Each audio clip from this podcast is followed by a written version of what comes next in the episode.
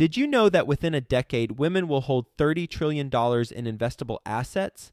Yet somehow, only 19% of women reported feeling confident in selecting investments that align with their long term goals.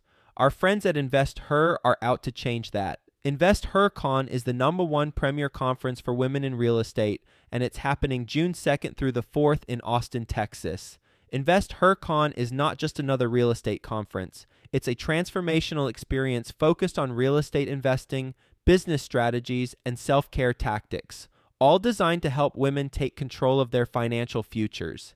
Gain the knowledge and skills you need to grow your portfolio and build a sustainable business, all while connecting with over 500 women who are playing at the same level. To learn more and to get your tickets, visit investhercon.com today and use the code 100BESTEVER to get $100 off your ticket. That's investher, H E R, con.com, promo code 100 best ever to get $100 off your ticket. Quick disclaimer the views and opinions expressed in this podcast are provided for informational purposes only and should not be construed as an offer to buy or sell any securities or to make or consider any investment or course of action. For more information, go to bestevershow.com. I was so anxious to get into the deal. I overlooked a lot of the older mechanicals and older windows, older roof, XYZ. It didn't pay attention to the due diligence on those buildings and I still made good money on them, but I don't think I made good money because I was a good investor in that case. Welcome to the Best Ever Show, the world's longest running daily commercial real estate podcast. Our hosts interview commercial real estate experts every day to get you the best advice ever with none of the fluffy stuff. Best ever listeners, welcome to the best real estate investing advice ever show. I'm your host, Joe Cornwell. Today I'm joined by Jordan Moorhead, who's an Austin based real estate agent. He runs a real estate team there. He's investing in joint ventures and mobile home parks. He's also a limited partner in some syndications. And Jordan was on the show previously two to three years ago. So, Jordan, welcome. Yeah, thank you so much. Thanks for having me, Joe. Take me through the last two, three years since you've been on the show. What has your focus been, and how has your investing changed? Absolutely. So, I believe when I got on the show, I was mostly doing my own small multifamily deals and I'd started doing some passive investing. Since then, I've done a little bit more passive investing, but the majority of what I've done has been on the active side. We bought 37 single family homes, did BRRRRs with all those properties. We've since sold a few, so we now hold 34 single family homes. And we took all the profits from those sales and bought a mobile home park. Business partners and I did that's been our main focus is essentially building capital over the last year and a half ish it's been a search for mobile home park over about the last 9 to 12 months. It's been a very serious hunt for mobile home park and we just closed one a couple weeks ago here. Awesome. And tell me a little bit about the shift. Why did you stop buying single families decide to sell them off I don't know if you mentioned it. You said you 1031ed, I presume. We paid taxes on them. We didn't have anything identified, so we didn't want to be beholden to a 1031. Gotcha. Okay. So why the shift? What made you want to jump out of singles and get into mobile home parks? There's so much better scale. We bought a 30 lot mobile home park with the house. It was about the same work as buying one house, but the cash flows better. The goal of the mobile home parks, everybody's goal is to not own the homes we were successful. That mobile home park we bought, we own no homes except the house that's on the property. And the people just pay their rent. We bill back the utilities and they pay their rent. We didn't want to deal with the massive maintenance and repair costs that come with single family homes. And it wasn't as scalable as we would have liked. So we bought 37 about two and a half years. This last year, we just bought one. So a big reason we've shifted was, of course, our goals shifted. Of course, it's much easier to scale commercial real estate, but at the same time, it got a lot harder to buy them. I think we hit it right in this golden period, 2020 through mid 2022. And where we buy, prices have not gone down at all, but rates have more than doubled. Okay. And you had been buying single family homes for the last five years prior to shifting into mobile home parks. Is that correct? No, I had never bought a single family home not to live in, not as an investment property before 2020, the end of 2020. to be exact. So I had always been house hacking. I was buying duplexes, and then I was buying small multifamily. I had some six units at one time, Class C minus six unit properties. So everything they tell you not to do, it wasn't big enough for on site management. It was in the wrong area of town. It attracted the wrong tenants. You couldn't improve them and get the rents up because every time you'd improve them, they'd wreck them. So I learned the hard way, although I already knew it was the wrong way. So I was hanging out with guys that were syndicating 100 plus unit properties, and they were saying, get over this amount of doors, 70 doors, as quickly as you can if you're going to stick in multifamily. And I said, okay, I'm going to stick with the smaller stuff, and that's how I'm going to get started. And it was kind of a hassle. Okay. And what market were you investing in at that point? Louisville, Kentucky. Louisville. Okay. And what markets are you buying mobile home parks in now? It wasn't purposeful, but we actually just bought the one in Louisville, Kentucky. I love the Midwest. I've spent most of my life in the Midwest. Obviously, I'm in Texas now. I love the Midwest and Texas. I think that both are great places to invest in real estate. So that's essentially where we're looking for mobile home parks right now is the Midwest and Texas and up through the upper Midwest because I did spend a fair amount of time in Minnesota too. Okay. I know you run an agent business. So at this point, which is taking more of your time? Is it doing investments? Is it running the agent business? And obviously, I want to get into that a little bit more as well. Yeah, actually, the agent business, so my real estate team, I've got myself, four agents, two admin that takes up the majority of my time. It doesn't take up an, an, extreme amount of time anymore because of how I have it set up, but it takes up the majority of my time. The real estate investing I do is almost all with the business partner anymore. I only own three assets on my own. I do some passive investing on my own. But because of the partnership setup, that doesn't take an inordinate amount of time. So the majority of my time is spent on my business and I've never pursued real estate investing as a full time business. I've always paid attention to people who've built extreme wealth, and it seems like more often than not, they have an active business and they invest that money from the active business into real estate. And that's what I'm trying to do. Yeah, I couldn't agree more. It seems to be a very common theme, and I follow that model as well. I operate a couple businesses, and I try to take all of my excess money and reinvest it into real estate. So let's talk a little bit about your agent business. How long have you been operating your team? What is your guys' primary focus? And I assume you're based in Austin. Is that correct? Austin, and we actually still work in Minneapolis, St. Paul too. I've got an agent there that I work with, and we still list a handful of properties, probably six to 12 a year. Okay. My main business in Austin, we work with first time investors, which are really a mix of the first time home buyer and an investor. So what happens is the majority of our clients are house hackers. They want to buy a duplex or they want to buy a single family house and they want to rent out any other space that they're not using to generate income. Ideally, they want to be able to move out of this house in a year and cash flow. So that's what I did for a long time. Every agent on my team is also a house hacker, and that's what we focus on. Interesting fundamentally, house hacking is probably the strongest strategy for any first time investor to get started. It's the lowest risk, lowest barrier of entry. So I advise all of my clients as an agent uh, for first time investors to house hack if they can if they can fit their life around it because obviously there's some discomforts that can come with living in multifamily or even other shared living situations. So I think you have to sacrifice a little bit of comfort to make house hacking work at times, but absolutely the best way to start. And what led you into wanting that to be your focus, and how are you finding these clients? So, what led me into wanting house hacking to be my focus was I just had started house hacking and I saw how powerful it was. So, I had no money when I got interested in real estate investing. I had a couple thousand dollars. By the time I was ready to buy my first house hack, I barely had enough down payment for a $182,000 property. So I had to cash out part of an IRA to get into that first $182,000 property. While I was in there, I was able to learn and grow and earn more income. I saved up enough money to buy my first six unit. In the first year of owning that first duplex, Two years later, I had moved out of the duplex. I sold it, did a 1031. I made $150,000 roughly profit from selling that property. I'd remodeled it while I was in there. I lucked out and a hailstorm came and I got all new siding. So I took that 150,000 plus about another 50 that I had saved up and bought two more 6 units.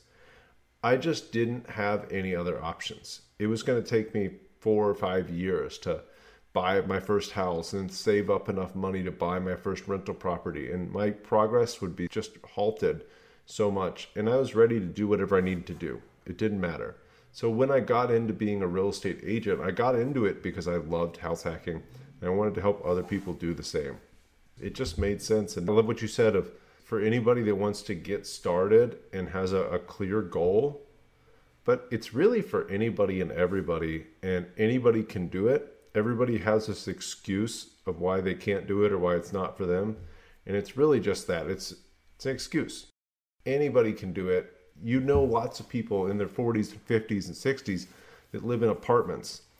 You can live in a duplex too if you can live in an apartment. Basically, you have to ask yourself the question of what's my why? Why am I doing this? Do I really want to succeed?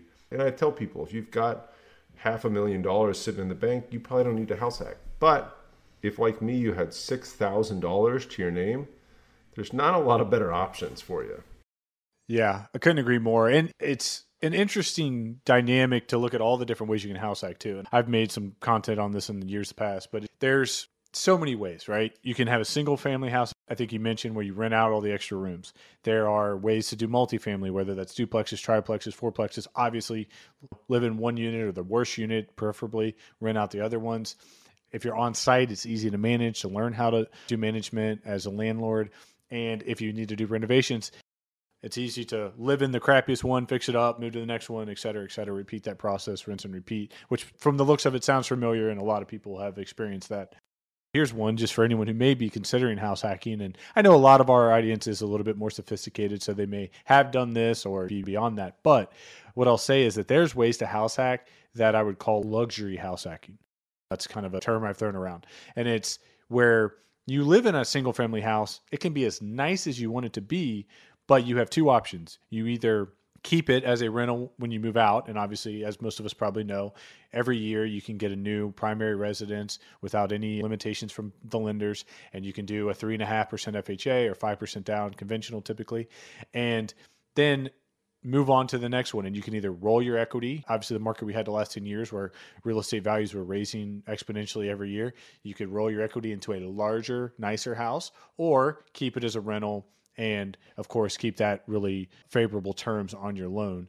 But you're not even actually sharing your living space. You're just basically getting great debt on assets that are going to make sense to cash flow or build equity so i kind of did a mix of the house hack the live and flip and i was able to renovate properties and then quickly after three four properties really build up a ton of equity in my personal real estate that i could roll into now our quote unquote forever home that we plan on being in so a lot of ways to do it I love the strategy. So tell me a little bit more about your actual agent team.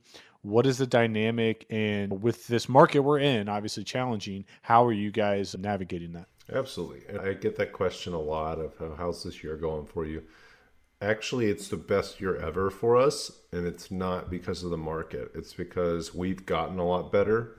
We just continue to work with house hackers who, again, it always makes sense to house hack. If you can house hack, and spend less on your housing payment that you're paying for rent and it's going to cash flow when you move out, it's a no brainer. So, again, we work with house hackers. We added one agent this year and we've gotten significantly better. Everybody on the team has. It's something we're always working on, getting better as people and as agents. And we've exceeded last year's production by about 33% already. I think we'll end up we're going to end up higher than that, but not a lot. We wanted to double, so we didn't hit our goal. But best year ever and the slowest year in a long time is still an accomplishment to me. Absolutely. I don't know many agents or teams growing in volume this year, so that's definitely a, absolutely an accomplishment. So, I think I mentioned previously, but how are you finding and connecting with these potential house hackers that you're working with? We do uh, a lot of different things. Social media is real big for the house hacking crowd because generally the house hacking crowd is younger. They're typically on the younger side of things, not always. We do still find people on online leads like the whatever Zillow, pay per click, all that kind of stuff. We don't do a ton of that, but we do do a little bit of that. We do a lot of YouTube. I actually have a podcast called the Austin Real Estate Investing Podcast. We have a pretty vibrant meetup here in town. We talk about house hacking a lot. And again, a lot of the people that come to meetups are generally on the younger end of things. So those people, just by proxy, interested in real estate investing and they're younger and coming to meetups. Generally, the people that come to meetups are newer. They're not experienced investors, in my experience. I'm not saying that's everybody, but they're there to learn. And we don't push it. We just talk about what we're doing, and people show up and say, Hey, I want to do that too. So it's a very organic marketing that we do. Let's talk a little bit about your joint ventures. I know you said that's how you started getting into some of the larger deals in the mobile home parks. What was the motivation to go that route versus trying a traditional syndication? And what was the thought process behind that business plan? So I'm not against syndications at all. I'm not saying I will never do one, but it's just not on the map currently. For the joint venture and the partnership type setup, I just knew from experience that when I get focused on something, I only am able to do really one thing at a time. And I know that I need to stay focused on my business. So I said, hey, I need to find a business partner to do this with so I can focus on what I do best. It doesn't mean I can't spend a lot of time on that, but it's not the main thing. And I only have room for one main thing. Right now, that's our agent business because it's doing well for us and I want to continue to grow it and make it better. So I needed to find a partner. It happened that my business partner I was buying houses with and I were able to build a lot of equity. He was into mobile home parks too. We had all this equity in houses, so we sold a few houses, bought our first mobile home park. I kind of found him on accident. So he's a friend from grade school, believe it or not. He started real estate investing when he was 18 I didn't start till I was 26, 27. And we've just always kept in touch, and he was interested in buying bigger assets at the same time. What is that dynamic in the partnership? So, what are your responsibilities, and how did you set that up? Again, it was a more organic. I'm an agent, so I'm used to getting out there and prospecting and finding opportunities. That's more of what I do in our partnerships. I get out there, I prospect, I find opportunities. I learn new things. I like going to seminars. I like going to conferences. I like networking in masterminds, all that kind of stuff. And he is more of a details or operations type mind. And again, we didn't plan any of this, but it's worked out very well because I am the go out and get it, go out and make things happen, kind of shake the tree and see what falls out. And he picks all this stuff up off the ground and makes sure it happens. So there absolutely is some give and take. There's some times when we know the other person's doing more than the other, and we try to meet in the middle because of that. Yeah, I think that one of my biggest investing mistakes is I spent so many years trying to do everything myself. I've talked to a lot of people that have this common issue. And it's tough to let go of control. It's tough to let ego aside and let others into your world and have some ownership of your world. And the issue when you try to do everything yourself for so long is that you may have success, but it is going to be much slower. So if you're trying to scale, it's difficult to do that at a, an exponential rate when you're trying to do everything yourself. So yeah, I spent my first five years or so just buying a couple properties a year, making money, doing the BRRRR. Everything was great, no problems necessarily, but it was just like if I wanted to do that forever to get to 100 units or whatever, it would have took me another five years or more just at a slow snail's pace. And again, not that there's anything wrong with that, but if you're trying to scale and you're trying to build a business around your investing, it's difficult to do that when you're not willing to open up to partnerships. And then to your point about partnerships, sounds like you guys have a very symbiotic relationship, which is obviously one of the keys of a successful partnership. So it sounds like you guys have worked out that dynamic in a way that will last long term. Yeah, I think there needs to be a mutual respect for what each party is doing. And if you're dead set on accounting for, hey, I did X, now you must do Y, I think you're going to have problems. And I think that's any relationship.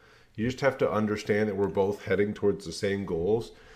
And there's going to be times when things are going to be a little out of balance. Maybe you feel like you're doing all the work this week, but maybe they're doing all the work next week.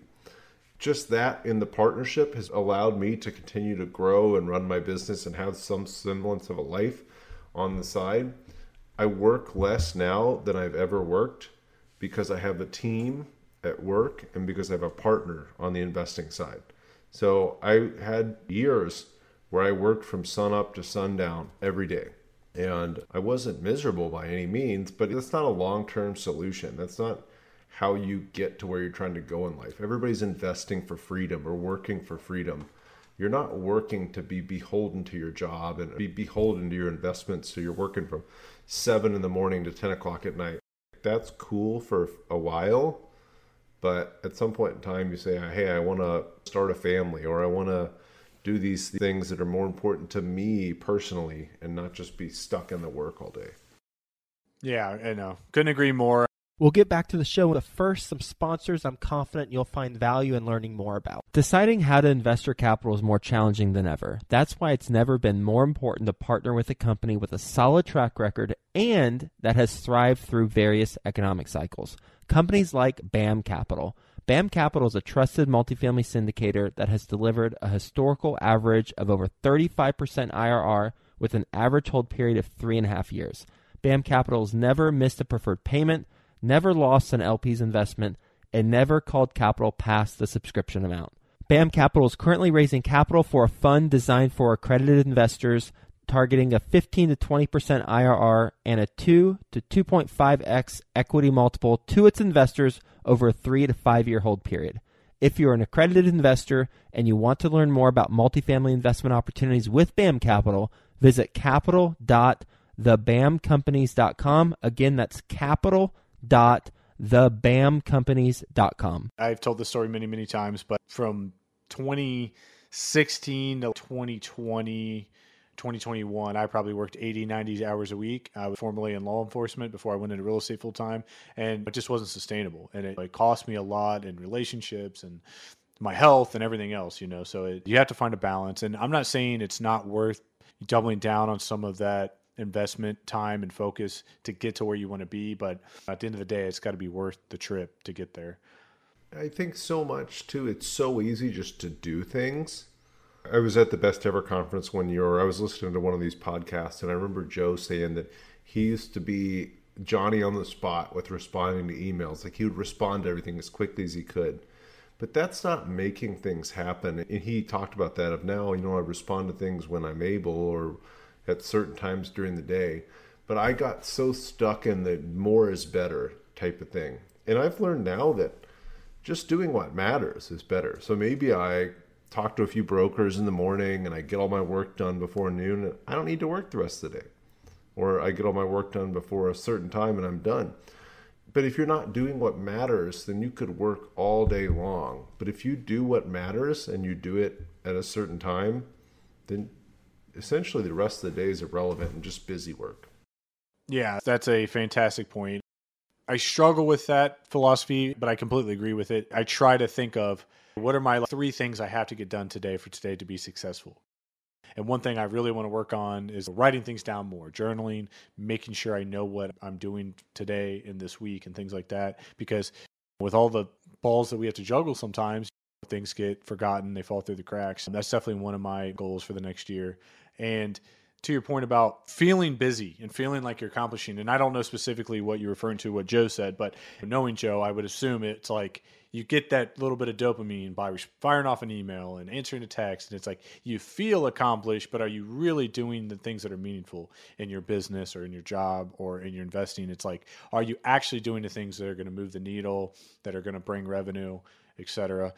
It's like the book, The One Thing, which hopefully most of the listeners have read. If not, I recommend it highly. That's the whole point of the book. What is the one thing, the most important thing you need to do next to accomplish your goal? And you can break that down from a giant goal into a million little goals and what to do this week, month, day, year, etc. to accomplish the one thing. Anyway, all of that is great stuff and highly recommend people understand those concepts. If anything I just said sounded foreign to them, to definitely learn those. Yeah, great book. So let's spend a little bit of time on your experience as a limited partner. I know you said you've invested in some syndications and you don't necessarily have to name them, but what I would like to do is talk about your experience with them and I want you to give advice to the listener who may be considering investing in a limited role in one of the syndication groups out there. Love it. I will name one of them. I invest with Ashcroft Capital and Joe Fairless. I've invested in two of their deals, one in Clearwater, Florida, and one in Dallas, Texas. They are going great. They have gone great from day one. The communication has been there. And I've learned a lot from investing. So I'm in seven different passive investments. Again, two of them are with Ashcroft. Their communication is great. And that's one of the biggest things because a couple of them are not going well. Surprise, interest rates doubled slash tripled, whatever. A lot of times went up more than that. And some of the deals that aren't going well, the communication has gotten more sparse. What I would say if you're looking to be a limited partner in anything, and I did not understand this at first getting into it, there's more than just evaluating is this a good guy? Do I like this sponsor? I really do think that's one of the most important things of passive investing is finding the right jockey, finding the right sponsor for a deal. You need to trust them, you need to be able to communicate with them, they need to have a good track record all of that stuff. But at the same time, you need to be able to evaluate the deal. You need to be able to evaluate the market, the demographics of the market, what's going on there, how their debt is structured, how their deal is structured. It's just so much more nuanced than is this a good guy? And I paid attention to some of the smaller details when I got into a lot of these investments, but I put most of it on the sponsor. And I still think that's the right way to go. But I just kind of brushed over this stuff. I said, oh, you know, it's bridge debt, but they've got a rate cap and blah, blah, blah. All these things.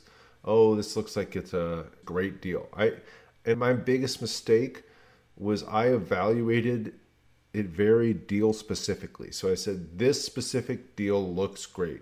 And I didn't put any thought into does this fit into my investment thesis? Does this fit into where I'm trying to go? I just said, is the deal good? And I invested in a lot of what looked like great deals, but didn't fit my investment thesis and weren't getting me closer to my goals. And again, some of those are not doing well now. And I would not have invested in them if I would have been thinking about where they're taking me specifically and not just what the deal's doing. So a lot of them are saying we're not going to cash flow for a year or two. And I said, well, the numbers look really good. Doesn't matter. My goal is to get passive income as soon as possible. This deal does not meet that goal. I should have stuck with something that was an 8 or 10% cash on cash return right away, fixed rate debt over a long term. Who would have known when you're investing in bridge debt at the lowest rates we've almost ever seen, probably will ever see, that there's some risk involved there because everybody was doing it. Rates are really low and let's get bridge debt on everything. That was probably not my brightest moment. Yeah. Sounds like you take a lot of accountability in your decision making and it's tough for people to do. So I made know, the investment. for that. Nobody lied about what they were doing. I made the investment. I saw everything. Everything was laid out right in front of me. And I said, this investment looks great. But I didn't know how to evaluate them properly when I did most of them. I will probably take a pause on passive investing if I get some capital return from some of the passive investments I'm in, let's say the Ashcroft investments, I'll redeploy that with the people who did well. But I'm not going to take other money right now for me other than what I've already invested because I invested quite a lot into a couple different LP positions. Okay. And so to summarize, and correct me anywhere I missed, but to summarize, it sounds like for the limited investors who may be watching this show, you are wanting to find somebody who's aligned with obviously your values as a person and as an investor and the strategy that follows that psychology let's say because if you are wanting your money back in a year or 2 mm-hmm. then a lot of these are not going to make any sense for most syndicators that I talk to. A lot of them are looking at three, five, seven year holds now, and obviously even potentially longer with the way the market we're in because there's so many unknowns, so many variables that obviously the safer window is a longer window. So I think that this lesson could be applied to almost every aspect of investing. As an agent, we talk to clients all the time where they'll come to us and say, I'll make up an example. I'm a surgeon. I make $500,000 a year. I want to flip houses and make 20K on each flip. And it's like, why are we doing this? This makes no sense to me. I'm happy to sell you houses, but why are you trying to manage a rehab out of state for 20K if everything goes really well? Because income's not your problem. So why are you trying to generate revenue? Just using that as an example. That type of investor would be so much better suited to either remotely invest in small deals, limitedly invest in larger deals, or obviously the joint ventures, as we mentioned as well. So, again, using that as an example, you talk to some people and their goals don't align with the plan. And I think that that's something that limited partners have to be aware of as well. Yeah, absolutely. I think I know all that stuff and would tell the same thing you just said. You're a surgeon, you make $500,000 a year. You probably shouldn't flip houses. It takes a lot of time and energy, and you're not going to make the profits you want. And risk and liability and everything else. you know? Exactly. Yeah. And then for my own investing, I had this big why or this big goal. I want financial freedom to live my rich life, whatever that is. Let's say that's $10,000 a month. But I was investing in deals that compounded my net worth. My goal wasn't to grow my net worth necessarily. Obviously, that's a great side effect if your net worth grows, but I didn't want to grow my net worth necessarily. I wanted passive income. And I was investing in deals that had very good IRRs or very good returns. And again, I just kind of happened in the two for Ashcroft because I trust Ashcroft Capital and I had heard Joe Fairless speak a lot and that kind of stuff. But some of the other ones I did that are going wrong, I should not have invested in because they didn't align with my bigger goal. That's great advice. All right, let's transition to the lightning round. You ready? Go. All right, best ever book recommendation. I gotta say, Cash Flow Quadrant. I know it's been on here a bunch before. I'm sure it has. It's an amazing book. It really helps you figure out how to structure your financial life. Great book. Best ever way you like to give back. I like to find charities that I'm passionate about. We raised enough money to build two different orphanages in India here in the last two years. I'm looking for my next charity. I'd like to raise money for something more local next, but I like to give money. Boring, but makes a difference. Give me a mistake from a deal you've done and the lesson learned from it. Not paying attention to due diligence. Um, a couple of those small six unit apartment buildings I bought, I was so anxious to get into the deal. I overlooked a lot of the older mechanicals and older windows, older roof, XYZ. It didn't pay attention to the due diligence on those buildings. And I still made good money on them, but I don't think I made good money because I was a good investor in that case. Interesting. As somebody who's invested in a lot of old properties, I could not agree more. Those old buildings have so many potential problems you have to be aware of. Buying something from 1900 is very different from buying something from 2000. So, great advice there. Jordan, thank you so much for joining us. How can people reach out, connect, and learn more? If you Google Jordan Moorhead, M O O R H E A D, you'll find me pretty much anywhere. But I think Instagram is probably the best place to reach me, and that's at Jordan underscore Moorhead. And again, it's M O O R H E A D, no E after the R. And we will be sure to link to that as well as your previous uh, appearance on the show. Listeners, if you learned something today, please leave us a five star review on the app of your choice. Make sure you're following us on social media. And Jordan, thanks again for your time. Yeah, thank you, Joe. Keep up the great work. Hi, best ever listeners. Joe Fairless here again. And one last thing before you go would you like to receive a short weekly email with proven tips from experienced investors, free tools and resources, and a roundup of the week's most relevant news and best ever content? Well, if so, join the community of nearly 15,000 commercial real estate passive and active investors who receive the best ever newsletter. Just go to bestevercre.com forward slash access and you'll get the very next one. I hope you enjoyed this episode. And as always, thank you for listening and have a best ever day.